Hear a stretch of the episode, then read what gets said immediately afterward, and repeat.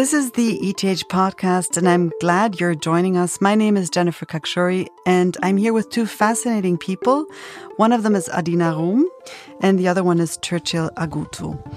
Adina's days seem to have at least 36 hours. Her aim is to fight poverty in the world. And to do so, she is, among other things, the executive director of ETH4D, as well as the CEO of Policy Analytics, which is an ETH spin-off. Did I get it right? Um, yes, that's correct. And Churchill Agutu is getting his PhD at ETH4D. By the way, for our listeners, we will tell you about ETH4D a bit later in this episode. Churchill's field of research is in energy service access in sub-Saharan Africa. Is that correct as well? Yeah. Um, so I'm a student at the at the Energy Politics Group at the ETH, and we are working in collaboration with the Kigali Collaborative Research Center um, in Rwanda.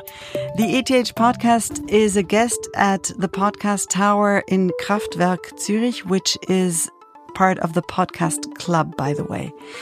Today we'll be talking about poverty and how poverty can be tackled with getting access to renewable energy in the off-grid sector. Adina Churchill, do you remember a specific situation of a power blackout?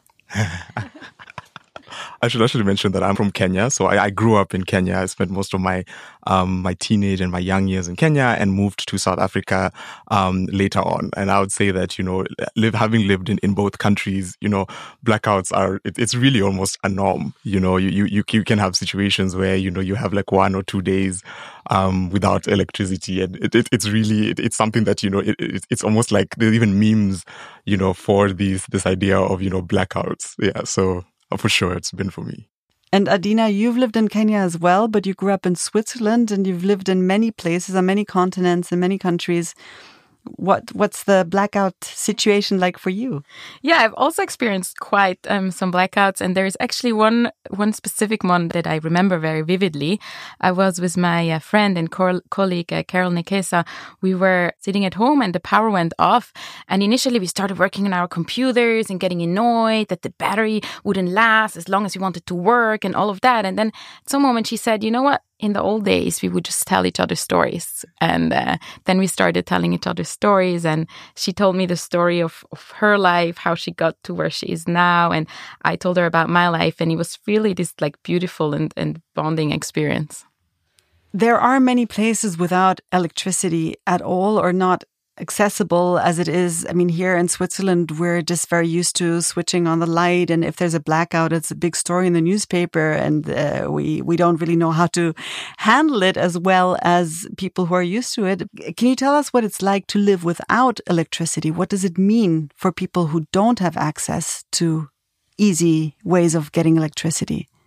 I'll say there's almost even these different levels to it. You know, I, I grew up in a in a relatively middle class home, you know, and we lived in the city, you know, and so forth. We had access to electricity, you know, and so every now and then you'd have your days when like there's no electricity and, you know, you'd kind of go through like that one or two days and maybe maybe food will go bad or, you know, and, and you just have to to live with it, you know. But then there's other places, um, for instance, you know, in my rural home where my grandparents lived, where, you know, um early in, in the nineties and even the early two thousands, you know, um there was was no electricity there, you know, and, and for us, it just meant that, you know, when, when we go home to visit family, you can't stay for like two, three weeks during the holiday, you, you'd almost stay for like maybe four, five days, just long enough to make sure that, you know, the ice is still cold in the cooler box, you know, and, and there's still like, there's still food to, you know, at least to, to sort of stay in, in that area, you know. So just in terms of explaining what it means, I think for me, honestly, like having the privilege of having electricity was definitely beneficial. But then you see that, you know, there are some inconveniences, you know, that, um, you experience going through that, you know, when you then, um, in in terms of the work that I do now, though, you know, I'm really in that space where we're, we are focusing on this large population in sub-Saharan Africa that doesn't have access to electricity, you know, and, and it's, it's almost 600 million people now who don't have access to electricity. And, and when you think of it, you know, it means that people don't have access to the most basic of services, right? Things like lighting, for instance, right? Which allows you to, to spend a few extra hours, you know, just of your day, you know, doing something that you would need to do just with access to, to light, right? There are things like basic healthcare services. You know, again, it comes back to this idea of lighting, you know, in a hospital, for instance, where, you know, let's say a, a mother wants to give birth and, you know, there's no light for the doctor to do what needs to be done. You know, those are just little, again, inconveniences that are the difference between, you know, um, just having a, an improved quality of life. You know, one of the very interesting stories also that I came across, interesting statistics was that, you know, the, there's this map that sort of shows that in 2017, um, you know, the population of people who died as a result of, you know, lack of access to clean water. And you'd see that, you know, like on average, there, there are more than 100,000 people, at least per country in, in sub-Saharan Africa who are dying as a result of, you know, lack of access to clean water, which can be improved or can be enabled through access to um, energy or electrification um, services. So yeah, I think for me, it's just that idea that lack of access to energy and the services that is enables, you know, denies you the most basic of things that many people take for granted. Adina, you're nodding. What were your experiences? You worked on your PhD in Kenya, also on the subject of access to electricity. What's the importance of getting access? How can you fight poverty with energy? Um, yeah, I think one important point, and that I think your story also of referring to your grandparents and, you know, how it was for them and then how it was for you also relates to that is, you know, generally, globally, there has been tremendous um, improvements in terms of access uh, to, to energy. And also, I mean, Kenya is just one example for that. As I looked up the numbers in 1990, around 800,000 people had access to electricity, and now it's 27 million in Kenya. So, I mean, that's just just, you know, crazy, um, amazing uh, progress. Yet at the same time, as you also said, Churchill, there's still large number of people who miss access. And i think we see that in many in many aspects um, of life. On the one hand there has been tremendous progress and you know we've, we've never seen the progress that you know has been made in in the past few decades. At the same time there is still so many people who live without access to energy without access to clean water you know way too many children dying before the age of 5 so both are true tremendous progress and yet there's still a lot of work to do on a website that you sent me called ourworldindata.org there's a figure that says that over 87% of the world has access to energy. What does a figure like that mean for countries such as Kenya or Rwanda? You, your uh, Churchill, your research is in Rwanda. You've been in Kenya, Adina. What does this figure mean? It sounds like it's sort of okay. Okay, was more than more than half, much more than half, but for the population, yeah, I mean, as we've mentioned before, um, my research is specifically in, in, in Rwanda and thinking about, you know, um, how can you use public policy as a tool to accelerate this transition towards 100% access to modern, uh, affordable and clean energy services um, by, uh, by a specific time. So in Rwanda, their target is to get to this by 2024, you know, uh, but just to also contextualize it, a lot of times when we're talking about, you know, access to electricity, we're really looking at how many people are connected to a source of electricity. And um, this is sort of changing now because, especially in the sector, you're realizing more that it's not access to electricity that enables, you know, development or improved quality of life. It's access to energy services, you know. So when I look at Rwanda, they say that 52% of the population has access to electricity. And, and this includes both on grid and off grid um, electrification solutions, you know. Off grid means that it's with solar panels? Um, uh, so basically, independently. So, so really, there's there's traditionally electricity has been provided through a centralized um, system, right? So you have like a, set, a point of generation, and then you have your transmission and distribution lines, and you know everyone is connected to the grid, right? And what's happened over time is that you know grid extension has become a challenge for many reasons. You know, it can be the quality of institutions, it can be that people, rural populations, are residing very far away from the existing grid, and so you know that that grid may not reach them in the near future, right? And so as a result of the fact that, you know, PV, solar PV technology has become cheaper over time and, you know, there's other enabling factors like mobile money or access to mobile payments, you know, they, they've now allowed for private sector companies to develop business models that can provide electrification services using systems that are not connecting to the grid. And so this is now this new off grid electrification solution. Those are, so you can almost think of grid extension as, you know, centralized um, or grid um, electrification, and you can think of off grid as decentralized um, electrification uh, solutions. And so, yeah, in that case, it, it, within the decentralized solutions, you also have, you know, generation systems that kind of power a village, you know, and like a large um, population. And so those are like mini grids. And so in that case, yes, you do have, um, now it's becoming, um, there's more generation through uh, solar power plus batteries, but then you have places where they're doing it through um, hydropower as well. At least based on what, like uh, what my my knowledge so far, those are the ones that I know of. I mean, there's also been talks of like you know M, uh, mini grids through wind, but you know it's not really it's not picking up. Um, then you have like standalone systems, which are sort of smaller systems that are designed to serve like individual households. So you have like your solar panel, you have your battery, and then you have like appliances attached to it. So you can have a TV. Um, usually it's mostly um, lighting and uh, mobile phone charging, but then you're kind of having TVs being added, you're having radio, you're having fans as well. So those are like more the decentralized um, electrification solutions. So those, and, and now that, you know, the, there's this enabling environment that has allowed for provision of these decentralized electrification solutions, you know, it's almost like now th- there's more opportunity to get to that target of, you know, 100% access to more affordable and clean energy services, you know, much faster. So for me, that's kind of how I look at it. You know, there's a number that yes, we want to, like this number of people have access to electricity, but it goes beyond just thinking about the number of people. It's thinking about, you know, what do, what are the services? You know, how many people have access to energy services, the services that improve their quality of, of life. Yeah. Adina, is it a similar thing in Kenya? Is it comparable to what uh, Churchill is talking about in Rwanda? Um, yes, uh, definitely. And, and I think one important thing one always has to think about when we look at these large averages, you know, like 87% of the world, it's good to know these numbers. It's good to have these numbers. I, I also think it's an excellent website that you that you referred to. I, I use it a lot um, personally. But I think then the question becomes more okay, but how does it look like in an individual country? And then how does it look like if we compare urban population versus rural population? And then very fast we will see that there are enormous differences between different countries and then also within country, you know, like whether you're like in Nairobi or if you're like some small um, village in the, in the countryside, the situation will look very different. And I think to build, you know, sensible solutions, both in the private sector and also for what policies make sense, one also has to be aware of these differences. Can you tell us how this can change though how things can get better also looking at diversity in in one country how can an overall uh, better situation evolve? I think the good news is things are already getting better.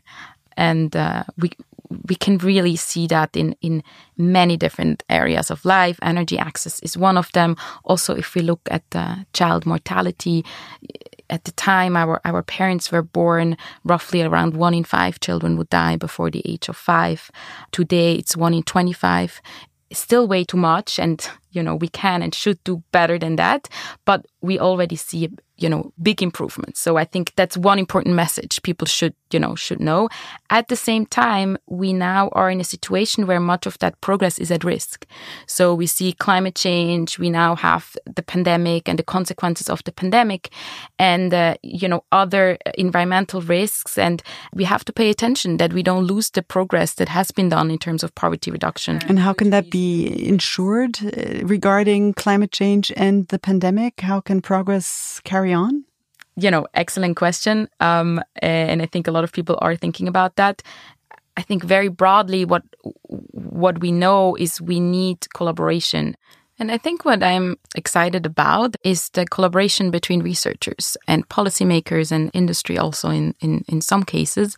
And I really think we learn so much because of fruitful collaborations between these different actors. And that's also where a lot of the groups of ETH for development, you know, come in and their work uh, comes in. And, and we, we were able to learn so much about poverty reduction, what are effective strategies in that regard. And often we got surprised, you know, things worked we didn't expect to work and, and also the other way around. I promised our listeners that I would tell them, or we would tell them about ETH4D. What's the aim of ETH4D, Adina? So, the goal of ETH for development is to strengthen ETH's commitment and contribution towards global sustainable development. And we do that through different avenues. We do that through teaching at ETH Zurich and also in sub Saharan Africa, through partnerships with universities there. And we also do that through supporting research and innovation of different groups. We are quite a large network, over 30 research groups, different um, centers who, who contribute. We engage with students. Once per month, we have lunches where students meet and exchange ideas, support each other, all working in the realm of global sustainable development. What can research do in all of this? So, research and innovation can play a very important role in poverty reduction. Um, and I think one example is lighting. You know, initially it took so much work to like make a fire, to like get some light. And then technology changed. You know, at some point people understood maybe you could use fat, you know, and burn that. And so you can have some sort of a candle, you know, from animal fat. And then, you know, that was still relatively s- slow progress. But like up to today, where we have like super efficient uh, light bulbs that require little, very little work of us to, you know, be able to make enough money to buy a light bulb. And there has been just like tremendous technological progress compared to where we where we started. And you know, some people calculated it's like light became like half a million times cheaper compared to our labor force than it used to be. And that's just like one tiny example, but we see that technological progress like can improve lives among very many dimensions. And at ETH4D, we really want to support research and innovation that can improve lives of people and, and, and communities in low income settings. That's really what we're, we're committed to. And many groups at ETH from very different angles and backgrounds and disciplines contribute to that. What research then also can do is really test and try out different technological solutions and measure to what extent does that then really have an impact or make a difference in people's lives.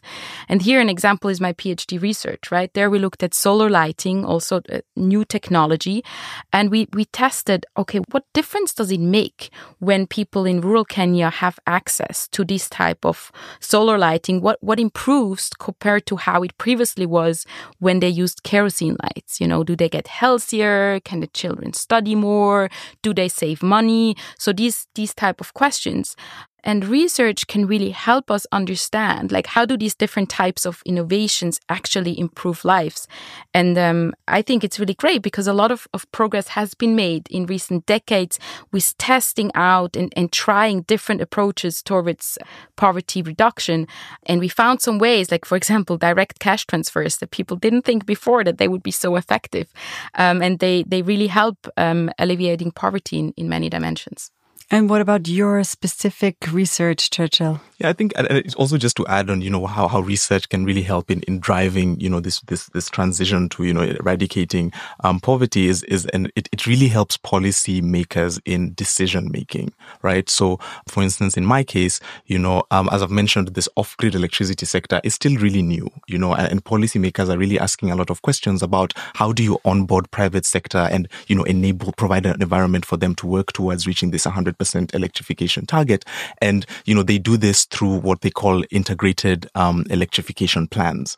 And, you know, these electrification plans are, are built on um, electrification models, you know, and, and, and your model is really built on the assumptions that you make.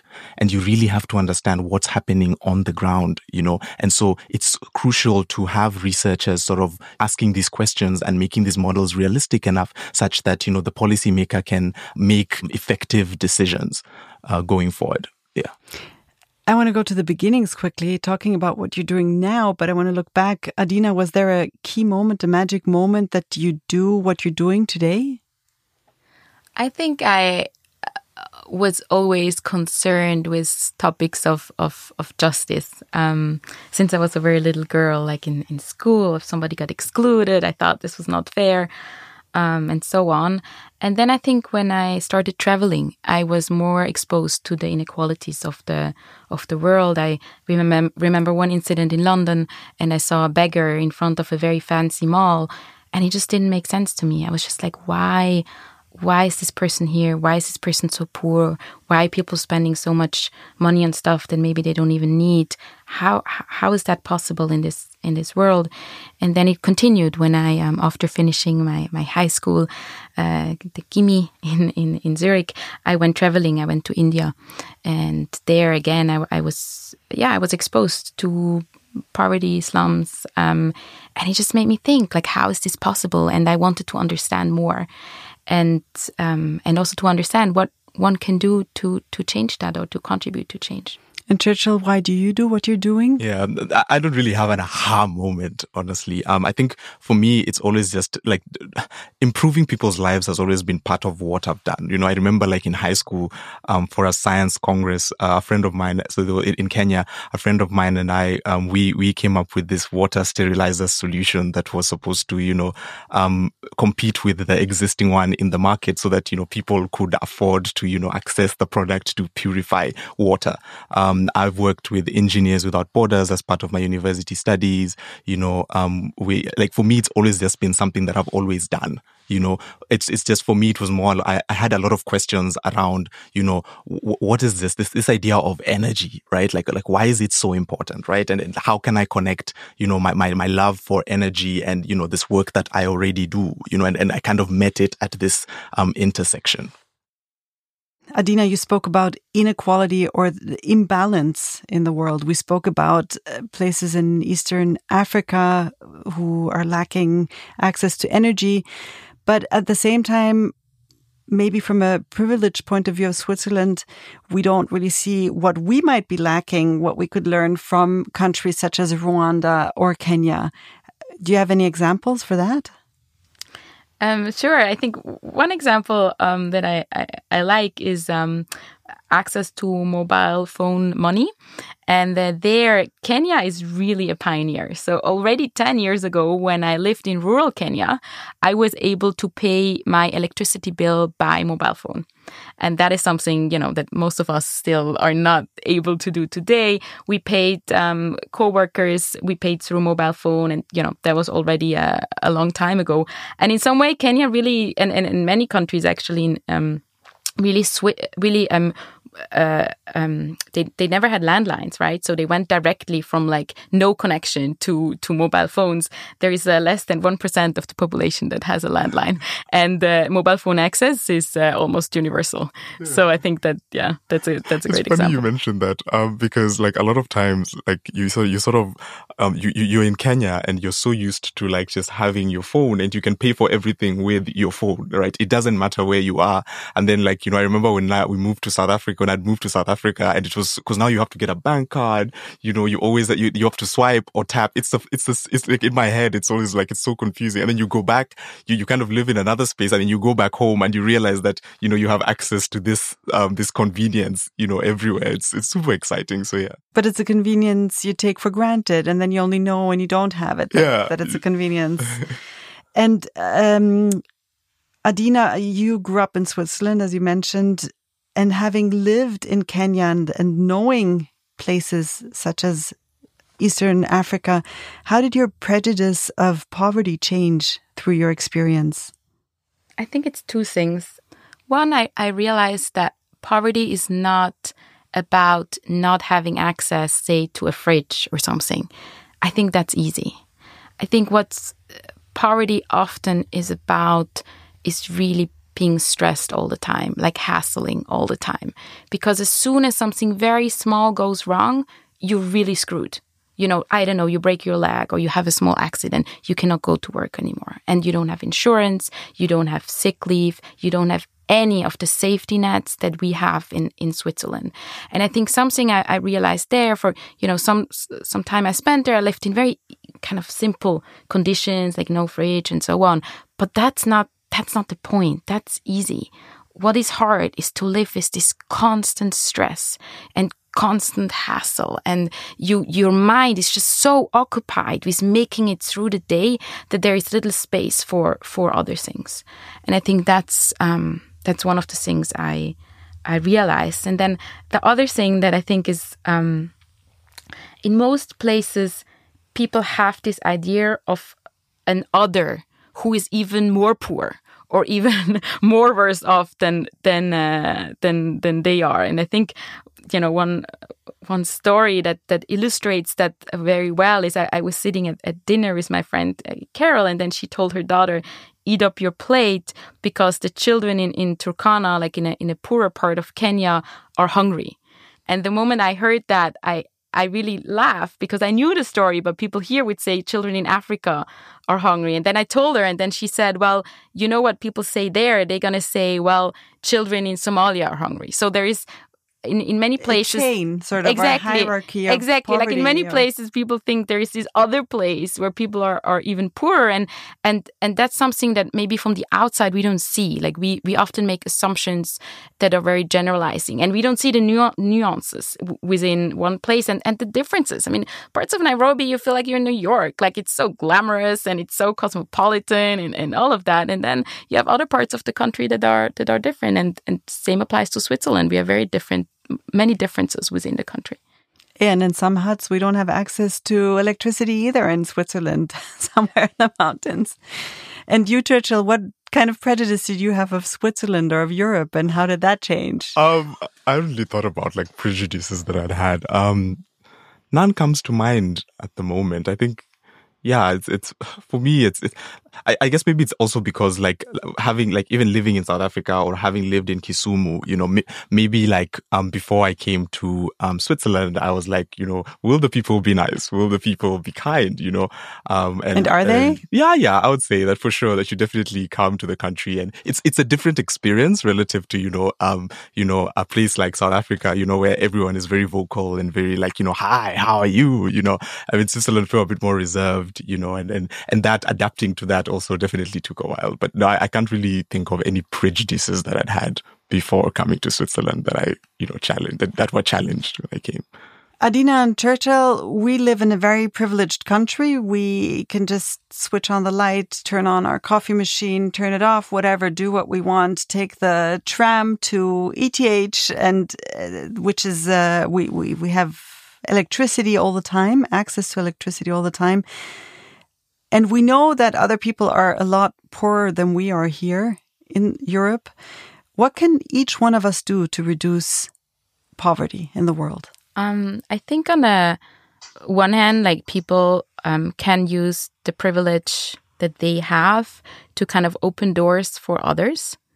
Um, and that can mean that you use your political voice to make sure that global issues are, you know, put on the on the agenda, also on the political agenda in, in Switzerland. You can also use your voice to ask the company or the place where you work at to to make a difference, to look at what is our impact on people in the global south? Are we harming any people? Can we change that? Can we contribute to to global um, to global solutions? And people can also donate money to effective um, organizations and they can also donate part of their time. You can also you can volunteer um, you can um, you know ask your workplace whether there could be a program run through your through your workplace. And of course if you're at eth you can join eth um, for development for everyone at ETH, but also everyone outside. We have a newsletter. You can subscribe to that and get information about um, about our activities. Churchill, what can I do if I want to contribute to fighting poverty? I think for me it comes down to that that what we talked about earlier on this this idea of the danger of a single story. Um, we live in a time where you have access to so much information, right? You have access to podcasts that you can listen to. You know that it's so important that you realize that even in the in the context of let's say energy access, you know this view of us and them is something that you should like someone should really fight right? That these are not people in need of saving right? That these are people who are living their lives and you know that uh, like access to these enabling services can improve their quality of life. So i would say it's really just taking a step back and fighting a lot of like preconceived notions about what poverty is and really thinking about, you know, if this is a person just like me, you know, how are their lives going to be improved by, you know, access to A, B, C, D. And it's not like how are they going to be saved from, you know, the situation that they are going through. So it's really just about, again, narratives and how you frame it in um, your mind.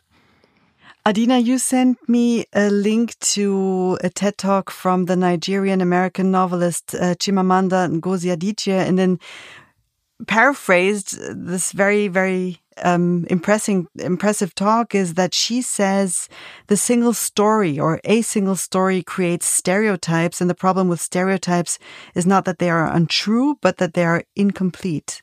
They make one story become the only story. Why did you send me the link? I mean, I love the talk, but I'm interested to hear why you want to talk about several stories and not only one story.